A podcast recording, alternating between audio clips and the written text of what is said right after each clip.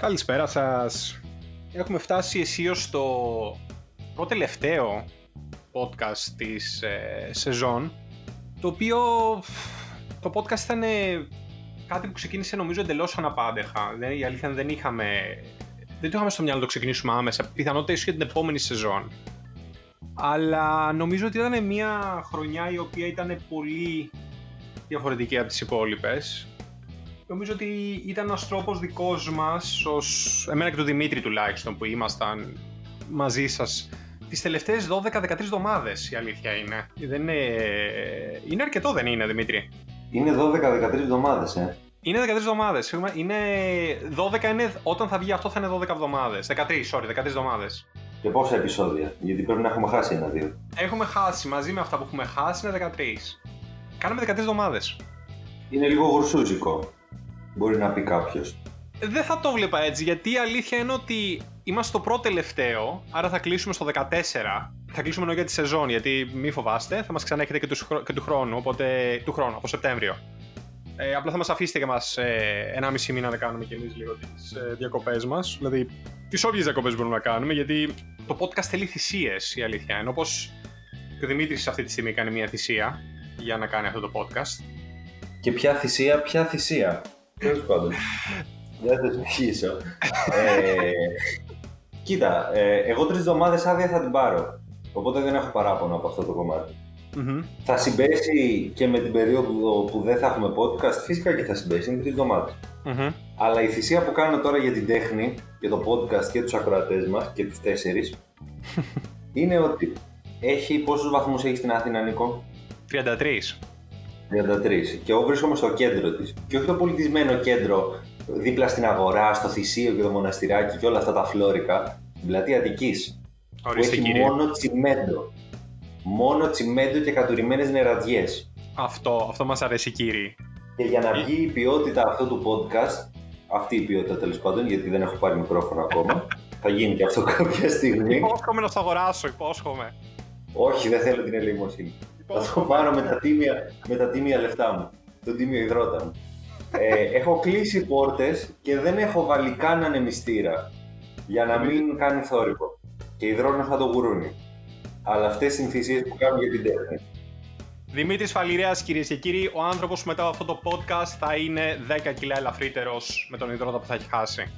Αυτός είναι. Να φύγουν από την κοιλιά, τίποτα άλλο. Έχω πάρει κάμποσα όλο αυτό το τελευταίο διάστημα. Αλλά τα έχω πάρει όλα στην κοιλιά. Ακριβώς και εμένα αυτό μου συμβαίνει, το πιστεύεις; Ναι. Και έχω ξεκινήσει μια δίαιτα. Δεν είναι τόσο δύσκολο.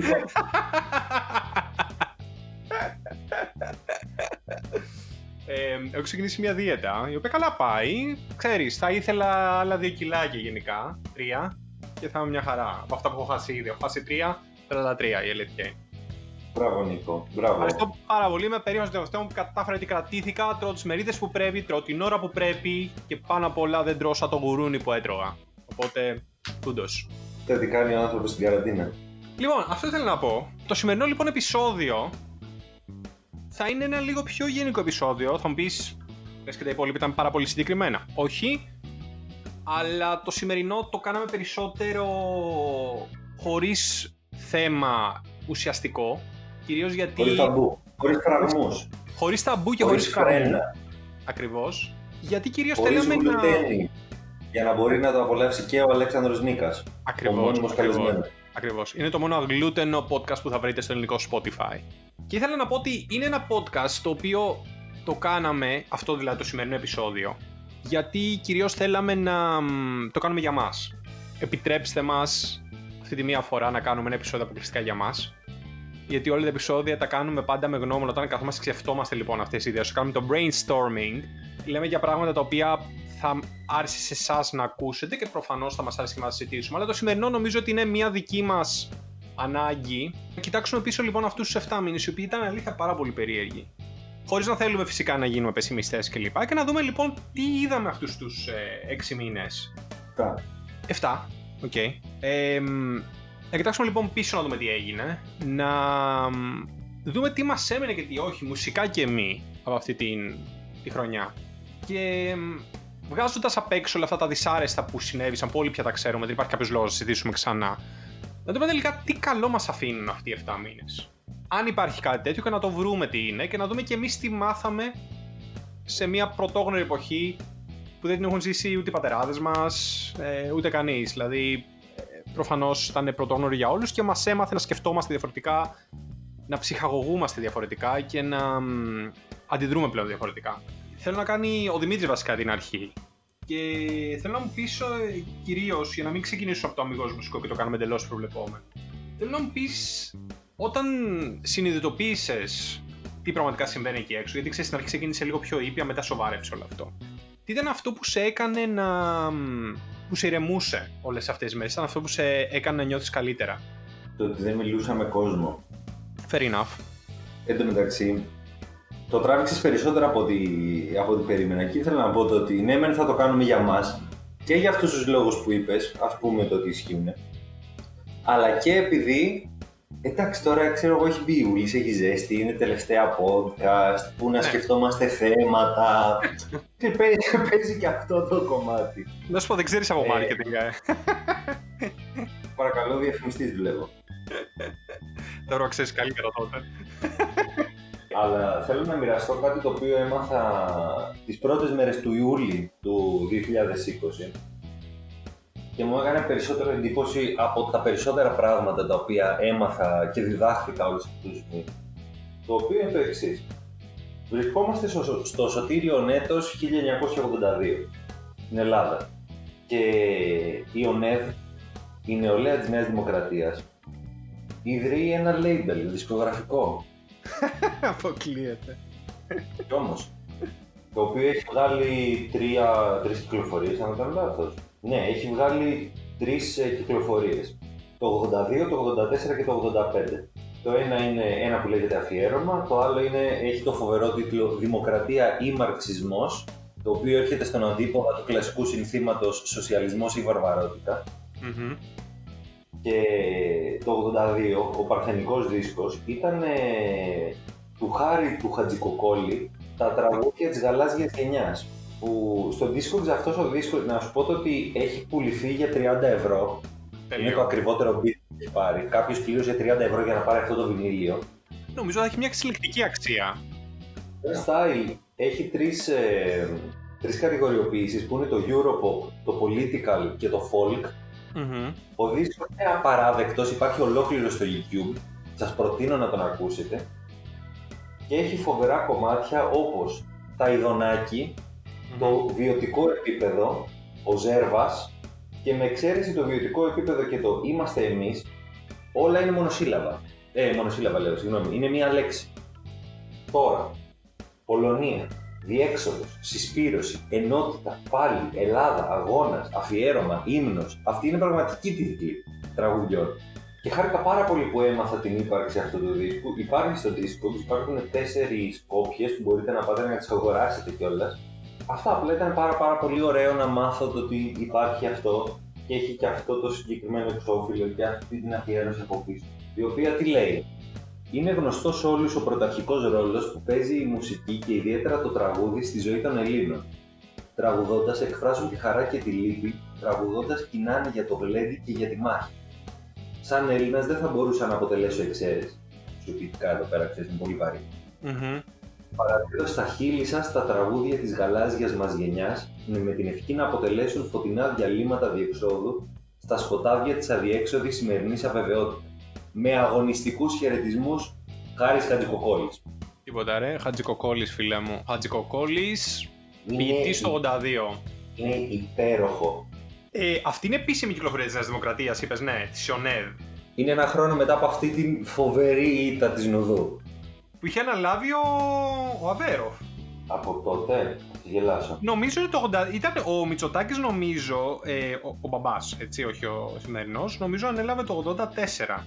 Ε, αν δεν κάνω λάθος. Αλλά νομίζω το 82 ήταν ο Αβέροφ που ήταν. ε, Έχουμε ίντερνετ αγόρι, θα τα πούμε όλα τώρα. Ήθελα λοιπόν ε, μέχρι εσύ να κάνεις το, το search σου να πω ότι μ, εγώ εδώ πέρα και η αλήθεια είναι ότι το έζησα λίγο πιο περίεργα το, το όλο πράγμα με την έννοια ότι μπήκαμε λίγο πιο αργά σε lockdown από την Ελλάδα γιατί Λονδίνο εδώ, έτσι για ποιον δεν το ξέρει και ήταν προφανώς τα πράγματα πολύ χειρότερα από θέμα στατιστικών ε, συγκριτικά με την Ελλάδα. Νομίζω ότι αυτό που με κράτησε πάρα πολύ από θέμα ε, ασχολιών θα έλεγα είναι ότι κατάλαβα, επειδή σταμάτησα να δουλεύω κι εγώ όπως σχεδόν οι πάντες εκεί έξω με όλο αυτό το πράγμα ε, κατάλαβα ότι πόσα ωραία δημιουργικά πράγματα μπορέσαμε να κάνουμε αλλά δεν είχαμε το χρόνο πριν από αυτό. Με όλο αυτό που συνέβη ας πούμε και όλη αυτή η δημιουργικότητα που υπάρχει δηλαδή φτιάξαμε το ράδιο, ε, ξεκινήσαμε τα podcast και άλλες εκπλήξεις θα υπάρξουν στην πορεία δεν θα τις πούμε ακόμη. Οπ, οπ, ορίστε και το hint. Ε, νομίζω ότι αυτά ήταν πάνω κάτω που ξέρεις, από ασχολίες που με κρατήσανε πάρα πολύ. Δεν θα πω τα κλασικά, είδα ταινίες, είδα σειρές, διάβασα βιβλία, γιατί νομίζω αυτά λίγο πολύ όλοι τα κάναμε. Και νομίζω ότι όντως ήταν μια πολύ καλή ευκαιρία όχι να σταματήσω να μιλάω σε όλους, αλλά να μιλάω τελικά με αυτούς που πραγματικά ήθελα να μιλάω γιατί νομίζω ότι μια τόσο challenging περίοδο με έμαθε να επενδύω τελικά το χρόνο μου στους ανθρώπους που αξίζουν τον κόπο, στους ανθρώπους που ξέρεις, με αγαπάνε και με έχουν στηρίξει και είναι εδώ μαζί μου και όλο αυτό το πράγμα ρε παιδί μου και νομίζω ότι για αυτό ήταν που ξέρεις, ίσως σε μια καθημερινότητα να το ξεχνάς ε, χωρίς να σημαίνει ότι το ότι σταματάει να ισχύει. Αλλά σε μια καθημερινότητα ξέρεις πολλά συμβαίνουν, ξεχνάς πράγματα ή σταματάς, τα σκέφτεσαι συνέχεια. Αλλά τώρα νομίζω ότι η ανάγκη μου η μεγάλη ήταν τελικά να είμαι σε επαφή με τους ανθρώπους που με νοιάζουν περισσότερο. Και νομίζω ότι ένα πράγμα που με κράτησε είναι ότι με όλους αυτούς τους ανθρώπους ήρθα πολύ πιο κοντά ε, αυτή την περίοδο. Ελπίζω να σου έδωσα αρκετό χρόνο για να κάνεις την έρευνά σου. Ναι, φυσικά. Λοιπόν, πολύ ωραία αυτά τα κλαψούρικα που μας λες. Αλλά όταν στις εκλογές του 81 τον Οκτώβριο ητάται για πρώτη φορά η Νέα και βγαίνει ο Αντρέας με τη μαγική πρώτη ε, ο Γεώργιος Ράλης, ο οποίος ήταν ο πρόεδρος του Συνοδού εκείνη την, ε, εκείνη την περίοδο, θέτει θέμα εμπιστοσύνης, oh. καταψηφείται και αναλαμβάνει ο Αβέρο. Το ο Αβέροφ το 84 παίρνει 38,05% ε, αλλά λίγους μήνες μετά, ένα εξάμεινο μετά βασικά, παρετείται και αναλαμβάνει ο Κωνσταντίνος ο Μητσοτάκης. Επίσης μια άλλη σκληρή πραγματικότητα που είχαμε να αντιμετωπίσουμε ήταν και το, και το συναυλιακό φυσικά. Κανείς δεν θα υποτιμήσει φυσικά την ανθρώπινη, τις ανθρώπινες ζωές που χάθηκαν και όλους τους ανθρώπους νόσησαν από αυτό το πράγμα. Αλλά η αλήθεια είναι ότι ήταν ένα συναυλιακό καλοκαίρι που περιμέναμε όλοι πάρα πολύ. Ε, περιμένατε, ας πούμε, να πω, γιατί άλλα περιμένα εγώ, άλλα εσείς προφανώς, αλλά ε, είχατε πάρα πολλά πράγματα τα οποία περιμένετε να δείτε και όλα βρείτε μεγάλη κεραμίδα νομίζω στο, στο κεφάλι σας. Δηλαδή, δεν ξέρω εσύ πώς το, πώς το βίωσες όλο αυτό ότι ξέρεις ξαφνικά λοιπόν δεν υπάρχουν συναυλίες; Δεν με νοιάξει ιδιαίτερα σε εκείνη τη φαση Γιατί μου φαίνονταν απόλυτα φυσιολογικό. Ξέρω, από τη στιγμή που άρχισαν να παίζουν μέτρα, εντάξει, φαντά, φαντάστηκα ότι θα ήταν το πρώτο το οποίο δεν έπαιζε να γίνει. Πιο πολύ με έτσουξε σε εκείνη τη φάση που δεν θα βλέπαμε δεύτερο, ε, δεύτερο αγώνα playoff για την ΑΕΚ στο μπάσκετ στο Champions League. mm Σε εκείνη τη φάση αυτό με Εντάξει, όσο περνάει ο καιρός και συνειδητοποιώ ότι έχω να πάω τόσο καιρό σε συναυλία, που τόσο καιρό σε συναυλία είχα να πάω από το, το λυκειο Ε, εντάξει, δεν μ' αρέσει. Ποια ήταν η τελευταία συναυλία που πήγες πριν σκάσουν τα μέτρα; τελευταία που θυμάμαι είναι ο, ήταν ο Νίκο Waterhouse τον ε, Νοέμβριο, αν δεν κάνω λάθος το φάζ. Πολύ ωραία συναυλία. Και ήταν να πάω και στους Razor Light, που ήταν η πρώτη συναυλία που ακυρώθηκε. Που ακυρώθηκε, ναι, ναι, ναι, θυμάμαι. θυμάμαι. Και δεν πήγα στην τελευταία που θα προλάβει να αργανώτο, στον ε, Christian Löffler, το φάζει κι αυτος mm Καλά, νομίζω ότι κανείς δεν το περίμενε. Αν ξέραμε ότι θα σταματήσουν τα πράγματα, παιδιά, νομίζω ότι όλοι θα τρέχαμε. Ε, εγώ τελευταία συναυλία που πήγα πριν τελειώσουν κυριολεκτικά μέρες πριν σκάσει το lockdown ας πούμε ήταν οι Strokes στο Roundhouse τους ε, είδα ε, και ήταν το Roundhouse ένα πάρα πολύ μικρός χώρος. Να σκεφτείς κάτι σαν το Fuzz, ας πούμε, και να παίζουν strokes μέσα. ε, που, είχαν, που έκανε ένα ξαφνικό live ε, warm-up πριν την περιοδία που θα ερχόταν, η οποία προφανώς ακυρώθηκε γιατί ε, κορονοϊός.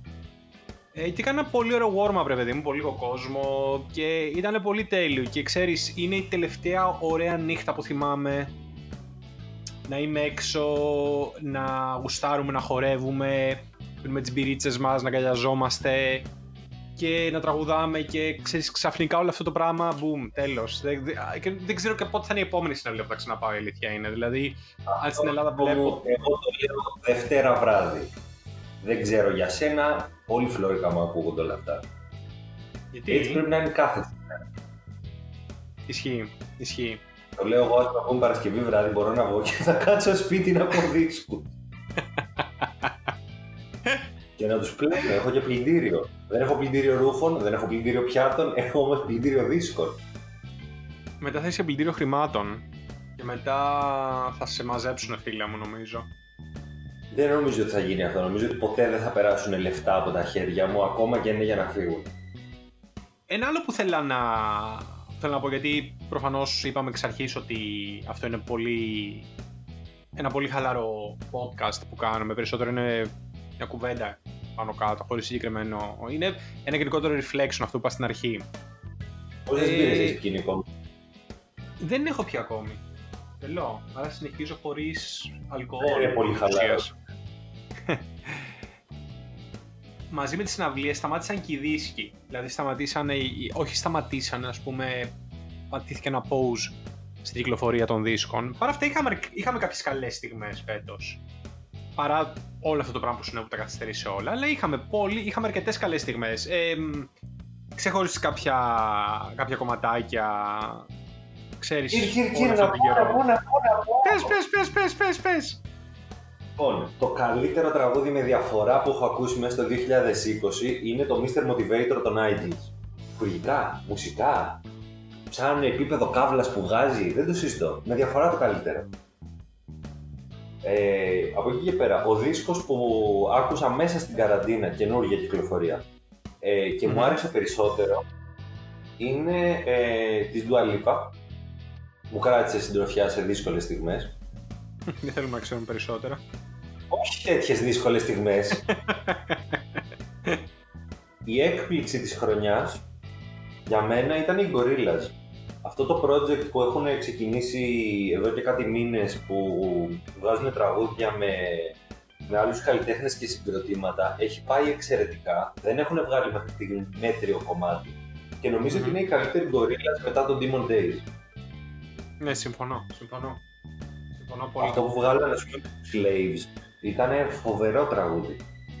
Επίσης, να πω ένα τελευταίο πράγμα σχέση με την καραντίνα, το ότι τέσσερις μήνες μετά τις παραγγελίες που έκανα, έχουν αρχίσει να μου έρχονται τα CD και οι δίσκοι που έχω παραγγείλει τότε. Τέλειο. Όσο χθε ένα. Να προτείνουμε και στους ακροατές μας, υπάρχει ολόκληρο στο YouTube, δεν θα το βρείτε πουθενά αλλού, ούτε στο Spotify ούτε πουθενά. Είναι μια καναδέζικη μπάντα που, λέγεται, που λέγονται Vibro Looks. Mm-hmm. Αυτούς τους είχα μάθει εγώ από τον κολλητό μου που μου είχε στείλει ένα άκυρο τραγούδι από άλλο δίσκο και μου άρεσε πάρα πολύ, οπότε τους έψαξα και μου έβγαλε έναν, τον πρώτο, τον ομώνυμό του το 97. Δηλαδή, άμα θέλετε να το ψάξετε, Vibro Loops 1997 full album θα το βγάλει. Είναι ψηλοψυχεδελικό το εξώφυλλο, αλτερνατιβάδες, indie βασικά, ε, αυτή. Και είναι πάρα, πάρα πολύ ωραίος και νομίζω ότι είναι ο ιδανικός δίσκος για να αράξεις απόγευμα στο σπίτι. Θα πιεις καφέ, θα διαβάσεις το βιβλίο σου, θα μιλήσεις με τους φίλους σου, οτιδήποτε είναι εκεί πέρα. Δεν είναι ξενέρωτος, δεν είναι κλαψιάρικος, αλλά δεν έχει και τα παντούπα να σε αποσπάσει από κάτι. Ναι, ναι. Και χάρηκα πάρα πολύ γιατί μου ήρθε σήμερα. Δεν ξέρω γιατί το μοιράζομαι, αλλά πραγματικά χάρηκα. Ναι. Νομίζω ότι είχε χάθει. Καταλαβαίνω, καταλαβαίνω τι λες. Μιλάμε με αυτόν τον τύπο στο Discord και του έλεγα ναι, έχει περάσει ένας μήνας. Ναι, έχουν περάσει δύο μήνες. Ναι, έχουν περάσει τρεις μήνες. Ε, και σε κάποια φάση είχαμε κόψει και τελωνιακές σχέσεις με τον Καναδά. Οπότε δεν ξέρω πού ακριβώς είχε κολλήσει αυτό το πράγμα. Αλλά έφτασε και είμαι πολύ χαρούμενο. Μην ε, νομίζεις πάντως, εντός Αθήνας το ίδιο πράγμα mm-hmm. ήταν.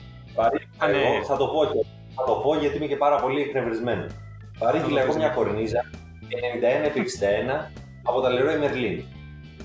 Τα ακούτε μαλάκες; Λοιπόν. Είμαι πραγματικά τσαντισμένο. Τελικά μου ακυρώνουν την παραγγελία που ήταν από το κατάστημα στο αεροδρόμιο ας πούμε, και μου το στέλνουν από τη Λάρισα, χωρίς να με ρωτήσουν. Μμμ. Περνάει ένας μήνας. Έρχεται. Α, Το παίρνω στα χέρια μου. Το ανοίγω. Μμμ. Είναι σπασμένο το κερατό τους μέσα. τέλειο, τέλειο. Μπράβο, Τηλέφωνο στην με- Μερλίν. Στέλνω mail και στέλνω. Ξέρεις, δεν έστειλα από το προσωπικό μου, έστειλα από το εταιρικό mail για να το πάρουν στα σοβαρά. Ξέρεις, να είναι σε Ω. φάση από κάτω. Writer, advertising, τάδε κτλ. κτλ. Oh yeah. Οπότε μου απαντάνε. Και είναι συγγνώμη κτλ. κτλ. Θα σας στείλουμε καινούριο. Μου στέλνουν καινούριο. Έρχεται μετά από άλλο ένα μήνα. Μμμ. Εν τω μεταξύ, εγώ έχω γυρίσει στη δουλειά. Στο γραφείο. Οπότε δεν είμαι στο σπίτι να το παραλάβω. Με παίρνει τηλέφωνο ο, ο courier. Ναι, καλησπέρα σας. Ε, είστε εκεί πέρα για να περάσουμε να αφήσουμε το, το δέρμα. Όχι. Εντάξει, ποια ώρα μπορείτε. Τελικά κάνουν παραδόσεις 9 με 4. Μην τους πέσει και ο Μμμ. κόλλος. Κατάλαβες. Μμμ. Φυσικά. Και 9 με 4 ο περισσότερος κόσμος δουλεύει. Που έχει πρωινή δουλειά τέλος πάντων. Οπότε δεν μπορούσε να κανονιστεί κάτι. Και πρέπει να πάω εγώ, χωρίς μέσο, χωρίς αμάξι μηχανή, στο βοτανικό να πάω να το πάρω. Τέλειο. Και πάω. Και μου λένε το ότι μα δεν είναι εδώ πέρα, ήρθε και αυτός σπασμένο, οπότε το στείλαμε πίσω. Και τους παίρνω τους ξεχέσω και λέω εντάξει, okay, έχει παρατραβήξει αυτό το πράγμα, τα λεφτά μου πίσω. Και κάνουν άλλον ένα μήνα να μου βάλουν 30 ρημάδο ευρώ στην PayPal. Θεέ μου. Αυτό Και με βάζεις, τα... ξέρεις, με έπρεπε τις- να αναπουλήσω παπατζηλίκι για να το πάρουν στα σοβαρά. Ξέρεις το ότι, ναι, ωραία, υπάρχει ένα έτοιμο άρθρο, υπάρχει ένα χ δελτίο τύπου, δεν θέλουμε να το στείλουμε αυτό το πράγμα, μην αναγκάσετε να κάνω βιωματική δημοσιογραφία σαν τον κορτό. Ναι, ναι, ναι, ναι. Όχι. Ναι, καταλαβαίνω απολύτως τι θες. Για να μην σου πάω στην ωραίες, ωραίες περιπέτειες που είχαμε με αεροπορικά εισιτήρια τα οποία πρέπει να ακυρώσουμε και να πάρουμε τα λεφτά μας πίσω, γιατί κάποια τα έχουμε πάρει, κάποια δεν τα έχουμε πάρει, ακόμη τους κυνηγάμε. Είναι μια ωραία απονεμένη ιστορία αυτή, την οποία θα την αναλύσω τώρα. Αλλά για να γυρίσω σε αυτό που λέγαμε για τα, για τα άλμπουμ, να πούμε ότι οι περισσότεροι καλλιτέχνες τα σπρώξαν λίγο πίσω, δηλαδή τα πήγαν προς τα τέλη του καλοκαιριού να κυκλοφορήσουν. Προφανώς γιατί δεν θέλανε να κυκλοφορήσουν την νέα τους δουλειά εν μέσω μιας πανδημίας. Αλλά κάποιοι το κάνανε, οπότε είχαμε κάποια ώρα αλμπουμάκια. Εγώ θα πω ότι μου άρεσε πάρα πολύ ε, προφανώς το καινούριο των Strokes, το οποίο βγήκε εν μέσω πανδημίας και με τον υπέροχο τίτλο The New Abnormal, το οποίο αν αυτός ο τίτλος δεν αντανακλά αυτό που συμβαίνει εκεί έξω πλέον, δεν ξέρω τι το κάνει. Δηλαδή, Αυτό με Νομίζω ότι ήταν καθαρά ελληνικό φαινόμενο, αλλά τελικά δεν είναι. Το Η abnormal. επιστροφιστικά κτλ. κτλ. Ακόμα και αυτό Ναι, ναι, ξέρεις, όχι, δεν είναι. ψιλοκολλάει. Μμμ, Ακριβώς, ακριβώς. Ε, εκτός από τους Strokes, εντάξει, οι οποίοι τους έχω προφανώς και μία δυναμία, δεν το ζητάμε αυτό. Ε, μου άρεσε πάρα πολύ το καινούριο το Run the Jewel, το οποίο το βρήκα Ναι, εξαιρετικό. Ε, μου άρεσε πολύ της Gaga το καινούριο άλμπουμ, το Chromatica, σαν ποπάκι. Άλλα άλμπουμ που έτσι με ενθουσίασαν, ε, να πω ότι ήταν ε, από αυτά τουλάχιστον που ρε παιδί μου άκουσα κιόλας. Γιατί την αλήθεια δεν έχω προλάβει να ακούσω την κάθε κυκλοφορία, ακόμη και αν είναι λίγες, αλλά δεν έχω προλάβει να τις ακούσουμε όλες. Το άλλο που, το άλλο που μου άρεσε πολύ ε, από τα singles που κυκλοφόρησαν είναι το καινούργιο του Michael Stipe το οποίο το έχει γράψει με τους ε, Big Red Machine που όποιος δεν τους ξέρει ουσιαστικά είναι ο Aaron Dessner, το National και ο Bon Iver για κάποια άλλα που ο κόσμος γενικά κάνει τρελό πάρτι ότι θέ μου τι αλμπουμάρα είναι αυτή και δεν μου άρεσε εμένα τόσο είναι της Fiona Apple που γενικά όλοι είπανε θέ μου τι αλμπουμάρα ήταν αυτό ε, για μένα ήταν λίγο μεχ δεν ήταν κάτι που με ενθουσίασε τρομερά δεν ξέρω Έχει το, ένα το άκουσες ταβάνι εσύ αυτό. τον Apple. Όχι, δεν άκουσα το Ακριβώς, καινούριο. συμφωνώ απόλυτα Δηλαδή, καταρχάς δεν παίζει να μπορεί να βγάλει καλύτερο τραγούδι από το Criminal. Συμφωνώ απόλυτα. Και εκτός αυτού είχαμε κάποιες ε, ειδικές κυκλοφορίες, πολλές ήταν αυτές, ο- σχεδόν οι πάντες βασικά βγάλανε νέες κυκλοφορίες ας πούμε, οι οποίες ξέρεις τις βγάλανε επαιτειακά, ε, πολλοί ήταν αυτοί που κάνανε συλλογές, πολλοί ήταν αυτοί που βγάλανε κυκλοφόρητα live κλπ. Θα τα πιάσουμε όλα αυτά τώρα. Αλλά νομίζω ότι μ, παρότι ήταν μια χρονιά η οποία δεν είχαμε τις δισκογραφικές κυκλοφορίες που θα είχαμε χωρίς την πανδημία, ήταν μέχρι σήμερα τουλάχιστον μια χρονιά η οποία μας έδωσε αλμπουμάκια καλά.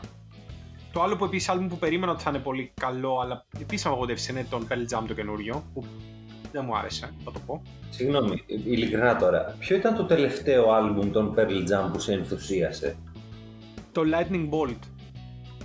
Αλήθεια; Σε ενθουσίασε, το Lightning Bolt; Όχι, δε, όχι, όχι. Ενθουσίασε είναι μεγάλη κουβέντα. Μου άρεσε. Και το θέμα είναι ότι πλέον δεν ενθουσιάζομαι εύκολα. Αυτό, αυτό, αυτό είναι πρόβλημα η αλήθεια. Είναι ότι για να με ενθουσιάσει ένα άλμπουμ, δεν ξέρω, πρέπει να είναι κάτι πολύ εξαιρετικό πια. Η αλήθεια είναι ότι το Lightning Bolt ήταν ωραίο, είχε μια ένταση μέσα. Νομίζω ότι το τελευταίο που βγάλαν τον Gigaton ήταν, ήταν πολύ ξαναζεσταμένο γενικά. Τουλάχιστον στα δικά μου τα αυτιά. Δεν ήταν καν ότι πατάμε πάνω σε κάτι και φτιάχνουμε κάτι παρόμοιο. Ήταν ξαναζεσταμένο φαγητό. Και νομίζω ότι αυτό το καταλαβάνε όλοι. Παρότι το περιμένανε όλοι, παρόλα αυτά ήταν μια απογοήτευση νομίζω ακόμη και χωρίς αυτό, ενώ ακόμα και χωρίς τους... Ε, χωρίς τις πολύ πολύ μεγάλες κυκλοφορίες, γιατί είναι αλήθεια αυτό που είπα πριν ότι όντως χάσαμε κάποια, ήταν μια καλή χρονιά παρά αυτά. Και ίσως ήταν μια χρονιά που μας έδωσε περισσότερο singles, τα οποία, ξέρεις, χαρήκαν περισσότερο από άλμπουμ, γιατί αυτοί που ήταν κυκλοφορήσουν άλμπουμ και δεν το κάνανε, έρθαν να μας πετάνε συγκλάκια. Και είχαμε φυσικά το πολύ European που είπες με τους Gorillaz, το οποίο ήταν όντως πολύ καλό. Μου άρεσε πολύ που υπήρξαν μπάντες οι οποίες βγάζανε στο YouTube τις αγαπημένες τους συναυλίες και τις ανέβαζαν. Και νομίζω ότι ήταν πολύ ωραίο. Όχι απαραίτητα γιατί αυτό δεν είναι κάτι το οποίο το έχουμε ξαναδεί. Περισσότερο γιατί πρώτη φορά νομίζω είδαμε ποιες είναι οι αγαπημένες συναυλίες για τις ίδιες τις μπάντες. Νομίζω ότι αυτό είχε ένα ιδιαίτερο ενδιαφέρον που το είδαμε. Είχαμε τους Radiohead, είχαμε ε, τους National, είχαμε τους ε, Pink Floyd, είχαμε γενικά πολλά πραγματάκια και μου άρεσε πάρα πολύ αυτό το ότι είδαμε τι έχει μείνει τελικά στους ίδιους καλλιτέχνες ε, από όλο αυτό. Και κάποιες συναυλίες ήταν που τις είδες και λες μα ξέρεις δεν είναι κάτι ιδιαίτερο αλλά ξέρεις για κάποιον λόγο αυτή έχει μείνει στο δικό του το μυαλό. Νομίζω ήταν πολύ ωραίο που τα είδαμε όλα με ένα τέτοιο perspective Να σου πω κάτι ξέρω ότι ανεβάσαμε πάρα πολλές συναυλίες ξέρω ότι γενικά τροφοδοτηθήκαμε με πάρα πολλές συναυλίες. Δεν είδα ούτε μία. Αλήθεια. Ναι, γιατί γενικά βαριέμαι να βλέπω συναυλίες. Θα το κάνω μόνο για... θα είναι η εξαίρεση. Γενικά δεν μου αρέσουν τα live. Ξέρω ότι υπάρχουν κάποια τα οποία είναι ακόμα και καλύτερα και από τις original version και έχω κι εγώ κάποια τέτοια αγαπημένα. Αλλά να σου πω ότι Υπάρχει μόνο ένα live το οποίο κάθομαι και βλέπω και ξαναβλέπω και ξαναβλέπω.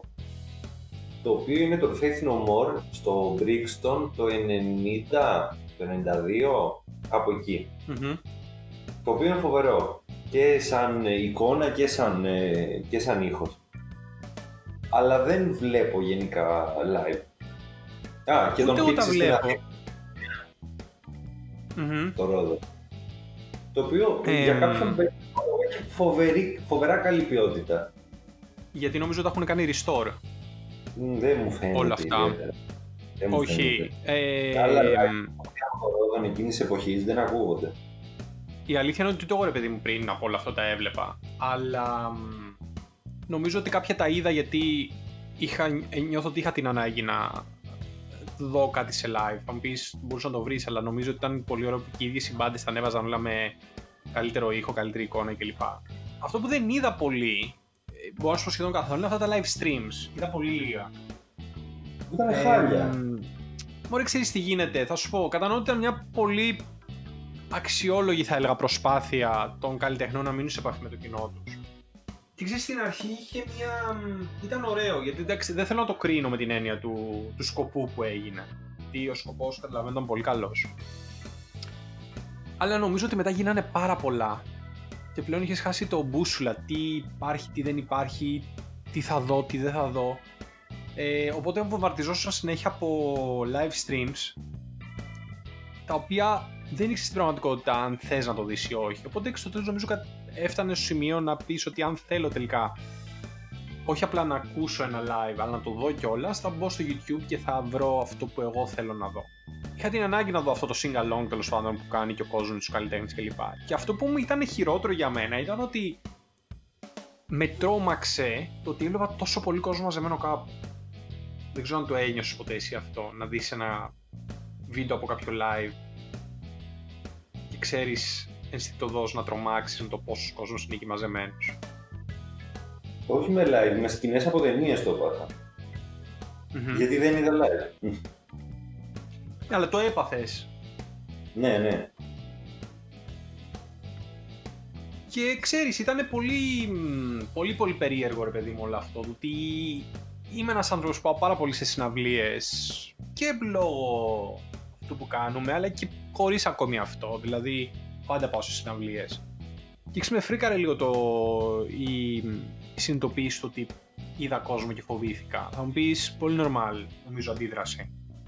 Για να φύγω έτσι από το, από το μουσικό, και επειδή ξέρεις ρε παιδί μου, είπαμε ότι θα χρησιμοποιήσουμε, όταν ξεκίνησε όλο αυτό το πράγμα, είπαμε ότι θα χρησιμοποιήσουμε το, θυμάμαι το πρώτο ακριβώς meeting που κάναμε εμείς οι δύο.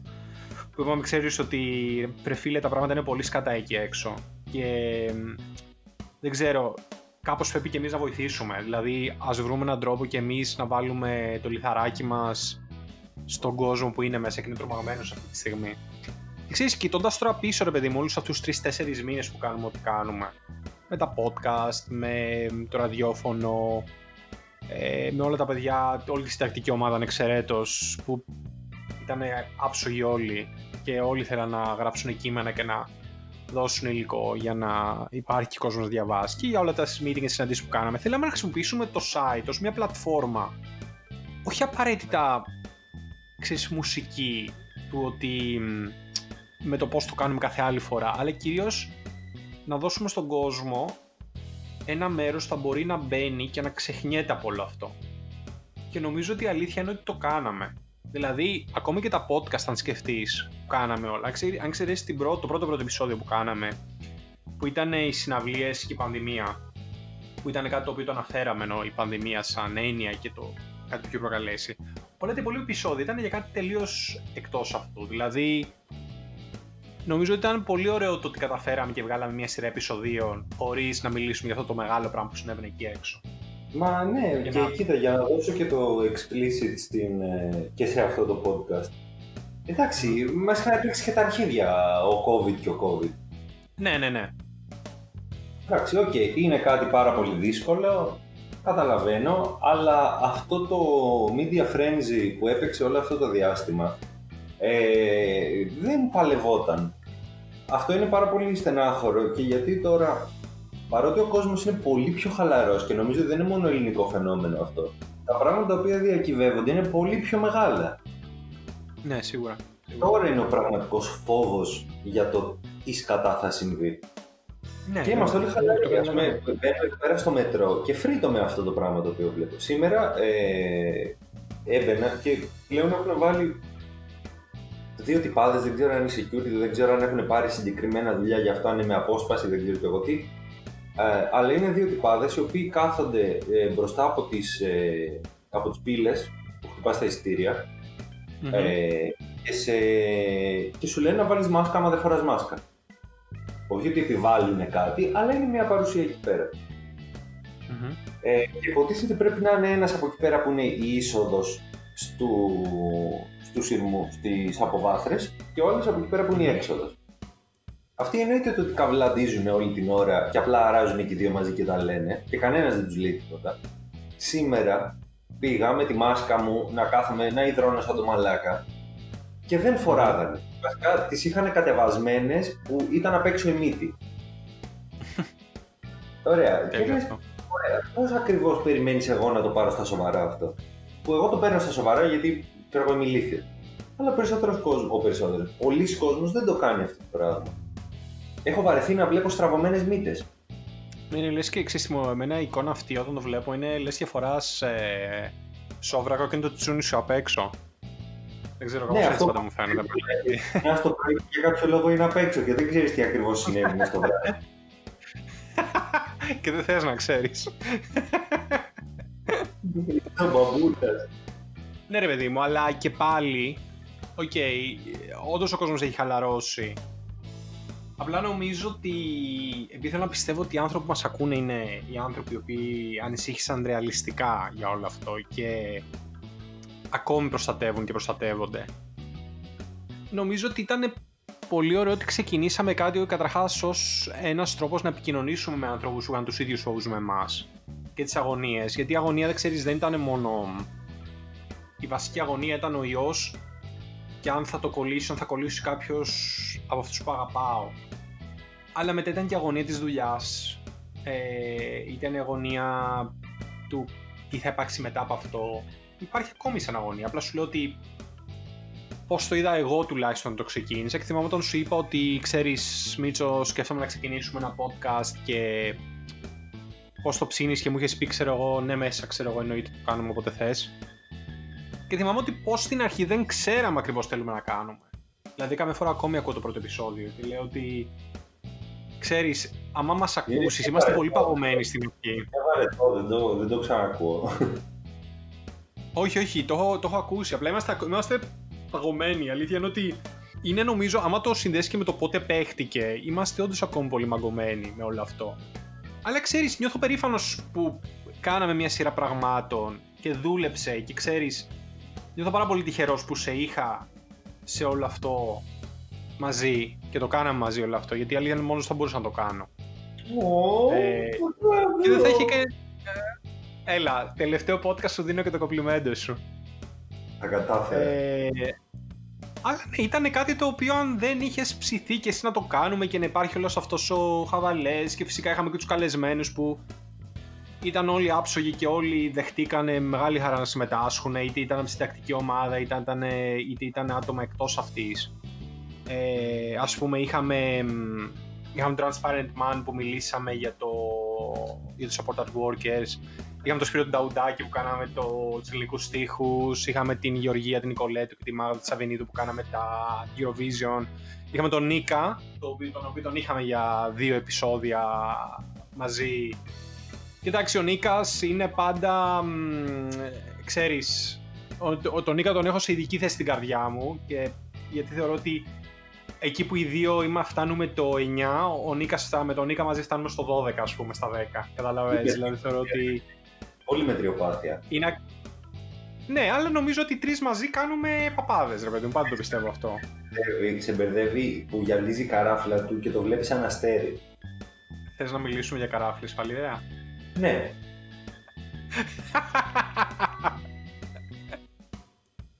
Εγώ έχω κάνει θεραπείες μου, δεν θα καραφλιάσω. Παρότι είχα την προδιάθεση. Ορίστε κύριε. Από πλούσια ακόμη. Απλά ένα μεγάλο μέτωπο. Αυτό. Και ρώτησα το ίδιο έλεγε. Έχω βάλει ψυχολογικό όριο. Εκεί πέρα που έχει φτάσει και κάνει αυτό το περίπου μη. Είναι, είναι μικρασιατική εκστρατεία. Από τη μία μεριά είναι το Εσκή Σεχίρ και από την άλλη το Αφιόν Καραχισάρ. Και όλο το ενδιάμεσο, αυτό που κάνει το μη, είναι ο Σαγκάριος. Δεν πρέπει να περάσουν οι Τούρκοι το Σαγκάριο. Εκεί πέρα μετά θα γίνει χαμός. Να σου πω, κούκλε μου, βλέπεις το. Και πίσω πίσω είναι Να σου πω, στο μέτωπό σου βλέπεις Τουρκία, εσύ; Στο μέτωπό μου βλέπω το μέλλον. Το τουρκικό μέτωπο. Όχι, βλέπω το δικό μου μέλλον. Το κατάλαβα, το αστείο δεν μ' άρεσε, δεν το συνέχισα. Ναι, οκ. Okay. Και θέλω να πω ότι μετά κάναμε και το ράδιο, το οποίο το ξεκινήσαμε ως ε, isolation radio, γιατί η λογική ήταν ότι θα φτιάξουμε ένα ράδιο για να ακούμε όταν θα μένουμε μέσα. Αλλά έλεγε κάποιον λόγω, όχι για κάποιο λόγο, κάπως που ούτε εμείς το είχαμε προβλέψει. Το ράδιο άρχισε και ακούγε, ακουγόταν από αρκετούς. Και Ξέρεις, είχαμε πει με τον Δημήτρη, γιατί τώρα θα πούμε ας πούμε και τις κουβέντες που κάναμε, είχαμε, η αλήθεια είναι ότι στην αρχή θα το κάναμε το ράδιο όσο κρατήσει καραντίνα. Κάναμε ένα ράδιο, θα παίζαμε μουσική, θα το κλείναμε. Κάτσε, συγγνώμη, συγγνώμη. Εγώ, εγώ εγω δεν Εσύ. μάζεψα 1200 τραγούδια για να παίζουν μόνο στην καραντίνα. Εσύ, εσύ, εσύ, είχες δει λίγο παραπέρα. Η αλήθεια είναι ότι όταν το ξεκίνησα... Είναι το μέλλον. Ακριβώς, ακριβώς, ακριβώς αυτό, κύριε Φαλιρέα μου. Αλλά εγώ όταν το ξεκίνησα είπα, έχουμε ήδη αρκετά να κάνουμε και δεν ξέρω αν μπορούμε να κάνουμε και ένα ράδιο. Αλλά όταν ρε παιδί μου βλέπεις ότι μπαίνω σε άκυρες ώρες και βλέπω. Π.χ. ας πούμε τα ξημερώματα μας ακούει κόσμος από την Αμερική. Στι προάλλε μας ακούγαν, ξέρω εγώ, πέντε άτομα από το Σικάγο. Και από Νέα Υόρκη μας ακούν από Ουάσιγκτον. Που ξέρεις, δεν ξέρω τι είναι αυτή. όχι, όχι, αλήθεια, αλήθεια στο λέω. Που δεν ξέρω τι είναι αυτοί οι άνθρωποι και πώς το έχουν βρει, ή αν είναι κάποιοι Έλληνες που πιθανότατα μας διαβάζουν, που μένουν εκεί και λένε Α, παίζει ωραία μουσικούλα, αυτό το ακούσουμε. Είναι Ελληνοαμερικάνοι, οπότε δεν λένε αυτό το πράγμα. Λένε Α, Ελληνοαμερικάνοι. Παίζει πολύ ωραία μουσική. Παίζει πολύ ωραία μουσική. Α φάω ένα τζατζίκι τώρα και λίγο μουζάκα και πιω λίγο ούζο και θα ακούσω το μουσική που παίζουν αυτά τα παιδιά. Όπα. Όπως έτσι νομίζω ότι θα το είπανε. Όπα. Όπα, κάπου όπα. ε, και, και το θέμα είναι ότι όταν ρε παιδί μου βλέπεις ότι ο κόσμος γούσταρε, λέω εντάξει, οκέι, okay, ξέρεις, θα κρατήσουμε και το ράδιο και τώρα που πια έχουμε τελειώσει με την καραντίνα και βλέπω όλο αυτό το αποτέλεσμα που υπάρχει, ε, νιώθω πολύ, πολύ χαρούμενος που θα κάναμε όλα αυτά και θα τα συνεχίσουμε, γιατί νομίζω ότι όταν βρίσκω ένα μέσο παραπάνω που με φέρνει σε, μας φέρνει σε επαφή με τον κόσμο, ακόμα έτσι πιο άμεσα, γιατί okay, το γραπτό είναι ένα πράγμα, το ράδιο είναι άλλο πράγμα, το podcast είναι κάτι άλλο, αλλά μου αρέσει ότι βρίσκουμε συνέχεια τρόπους που ερχόμαστε σε επαφή με τον κόσμο και ξέρεις, είναι λίγο πιο άμεση ας πούμε. Και μου άρεσε που κάναμε που είχαμε όλες αυτές τις ιδέες και πώς το τρέξαμε και πώς η δική μας ανάγκη βρήκε ανταπόκριση και στην ανάγκη κάποιων άλλων ανθρώπων. Οπότε νομίζω ότι αν κοιτάξω πίσω αυτούς τους 6 μήνες, 6 συνολικά, θα σου πω τους 3-4 καραντίνας από τότε που ξεκίνησαν οι καραντίνες τέλος πάντων. Νιώθω πολύ περήφανος για αυτά που καταφέραμε γενικά. Δεν είναι μόνο το ράδι που βοήθησες, βοήθησες και με το είπε τα 1200 κομμάτια που ανέβασε. Που είναι μεγάλη αλήθεια. Πρέπει να σου το πω ότι ο Δημήτρης ανέβασε δύο φορές 1200 κομμάτια. Γιατί την πρώτη φορά για κάποιο λόγο τα κομμάτια δεν αποθηκεύτηκαν. Αλλά τη ναι. δεύτερη ναι. τελικά αυτό και ήταν γύρω στις... Ε, ε, βασικά ήταν ένα πλήρες 24ωρο που ανέβαζε τραγούδια από το λάπτοπ της εταιρείας εντωμεταξύ το οποίο ψιλοσέρνεται μετά από όλη αυτή τη διαδικασία. Ε, ναι, μπράβο και μπράβο μας. Μπράβο. Αφού ευλογάμε μπράβο μας. Κάνουμε καλά. Πείτε μας κι εσείς που μας ακούτε ναι, μπράβο. Και... Είναι, είναι διαδραστική. θα την τώρα την εξερευνήτρια. Θα περιμένουμε τρία δευτερόλεπτα. Ευχαριστούμε. Ευχαριστούμε. Γιατί δεν μου είπες μπράβο; Ε, θα είναι το, το σωστό, θα ήταν... είναι bilingual, θα έχει και τα ισπανικά μαζί. Καλησπέρα, καληνότσες. Χάθηκαν συνδέσεις ίντερνετ κάποιες φορές. αν είχες ένα αγαπημένο επεισόδιο από όλα αυτά που κάναμε, ποιο θα ήτανε; Δυστυχώς το αγαπημένο μου επεισόδιο με διαφορά ήταν αυτό το οποίο χάθηκε. Το πρώτο take με τις ε, συναυλιακές εμπειρίες. Το πρώτο take με τις συναυλίες. Mm. Ναι, γιατί βγαίνανε, ξέρεις, τη δεύτερη φορά είπαμε και κάποιες ιστορίες τις οποίες τις είχαμε ξαναπεί. Οπότε δεν έβγαλαν την αντίδραση που είχαν βγάλει την πρώτη φορά. Mm, ακριβώς, ναι. Και είχε δέσει πάρα πάρα πολύ ωραία. Το επόμενο το επόμενο αγαπημένο είναι αυτό που κάναμε με το Σπύρο, με, το... με τους στίχους των ελληνικών τραγουδιών. Δηλαδή γέλασα πάρα πολύ και το ευχαριστήθηκα και, τη... και την προετοιμασία του. Ναι, ναι, ναι. Ε, εγώ θα, θα έλεγα πάλι ότι το πρώτο για μένα είναι ο, ο Σπύρος και το... Και η στίχη ελληνικών τραγουδιών, γιατί ξέρεις γιατί μου το βάζω στο πρώτο, γιατί ήταν ένα podcast το οποίο δεν πίστευα θα περάσει τόσο καλά ήταν ένα θέμα το οποίο το πήγα με τη λογική ότι, OK, ξέρεις, ρε, υπάρχουν πολλοί ακυριστικοί σε ελληνικά τραγούδια. Δεν κάνουμε ένα podcast γι' αυτό. Και μου λες, ρε, ναι, έχω ένα φίλο που ξέρω εγώ ξέρει τέλεια από αυτά, οπότε μπορούμε να τον φέρουμε.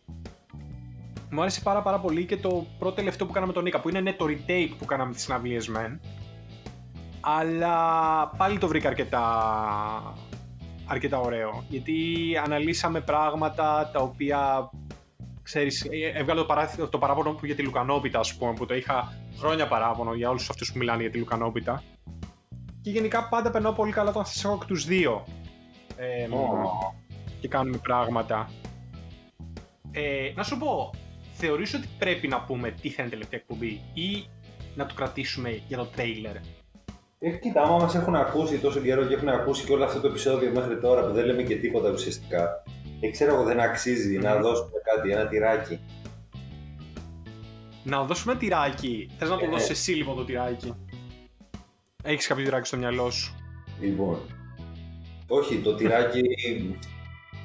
Εννοώ να το δώσουμε αυτό, να πούμε τι θα γίνει. Λοιπόν, Α, αγαπητοί ακροατές, την επόμενη εβδομάδα δεν θα ακούσετε ηχογραφημένο podcast, αλλά θα ακούσετε live εκπομπή. Ίσως, μάλλον, ελπίζω βέβαια, να μην είναι τη Δευτέρα και να είναι άλλη μέρα, αυτό το κρατήσουμε σαν surprise, αλλά θα είναι live εκπομπή και θα μπορούμε επίσης να παίζουμε και κανονικά τραγούδια. Βέβαια δεν θα μπορεί μετά να ανέβει στο Spotify, θα ανέβει στο SoundCloud. Αλλά εντάξει, μικρό το κακό. Άμα θέλετε να το βρείτε, θα το βρείτε. Θα σας το δώσουμε το link. ναι. διαλέξουμε. Οπότε, αφού το, το, Θα πούμε τις αηδίες μας. Θα πιούμε και τα κρασάκια μας και θα περάσουμε όμορφα. Και μετά, μετά θα σας χαιρετήσω το καλοκαιράκι. Αυτό, αυτό. Για τα μπάνια του Έτσι. λαού. Μίζερο. Πρέζα όμορφη, τις πάπιες τα ίσανε. Συνεβάλλεις το σπιτάκι μετά. Λοιπόν, και αφού ο Δημήτρης το έδωσε λοιπόν τι θα είναι το τελευταίο επεισόδιο, που ή θα είναι ακριβώς αυτό που είπε, δεν θα είναι podcast προγραφημένο, θα βγούμε live στον αέρα. Οπότε θα είναι ένα πολύ αλληλεπιδραστικό ε, φινάλε, γιατί θα είμαστε εκεί. Ό,τι σημαίνει θα το, θα το ακούτε χωρί κανένα edit, ό,τι υποθεί θα υποθεί. Θα το ακούσετε Ε, και θα έχετε live. την ευκαιρία να μας... Ακριβώς.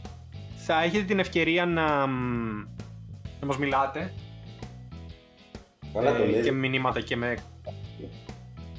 Όποιος θέλει να μας πει κάτι την ώρα που θα το κάνουμε μπορεί να το κάνει, ενώ αυτό δεν είναι δυνατό να συμβεί στο podcast, ας πούμε, καταλαβες. Αυτή η λογική το λέω. Και φυσικά θα δεχτούμε και παραγγελιές. Αν θα θέλει να κάνουμε; παίξουμε κανένα κομματάκι που θα, θα δεχτούμε παραγγελιές. Όχι, δεν δέχομαι τίποτα. Α. Ο DJ δεν είναι. Αν κάποιος θέλει λοιπόν. Σκασμός. Καλά. Αν κάποιος θέλει κάποιο κομματάκι πολύ έτσι. απελπισμένα να το ακούσει, ας μας το πει και θα το βάλουμε, εννοείται. Και είστε παραπάνω από ευπρόσδεκτοι να μας κάνετε ερωτήσεις, να μας χαιρετήσετε, να πείτε πράγματα που θέλετε να συζητήσουμε στον αέρα.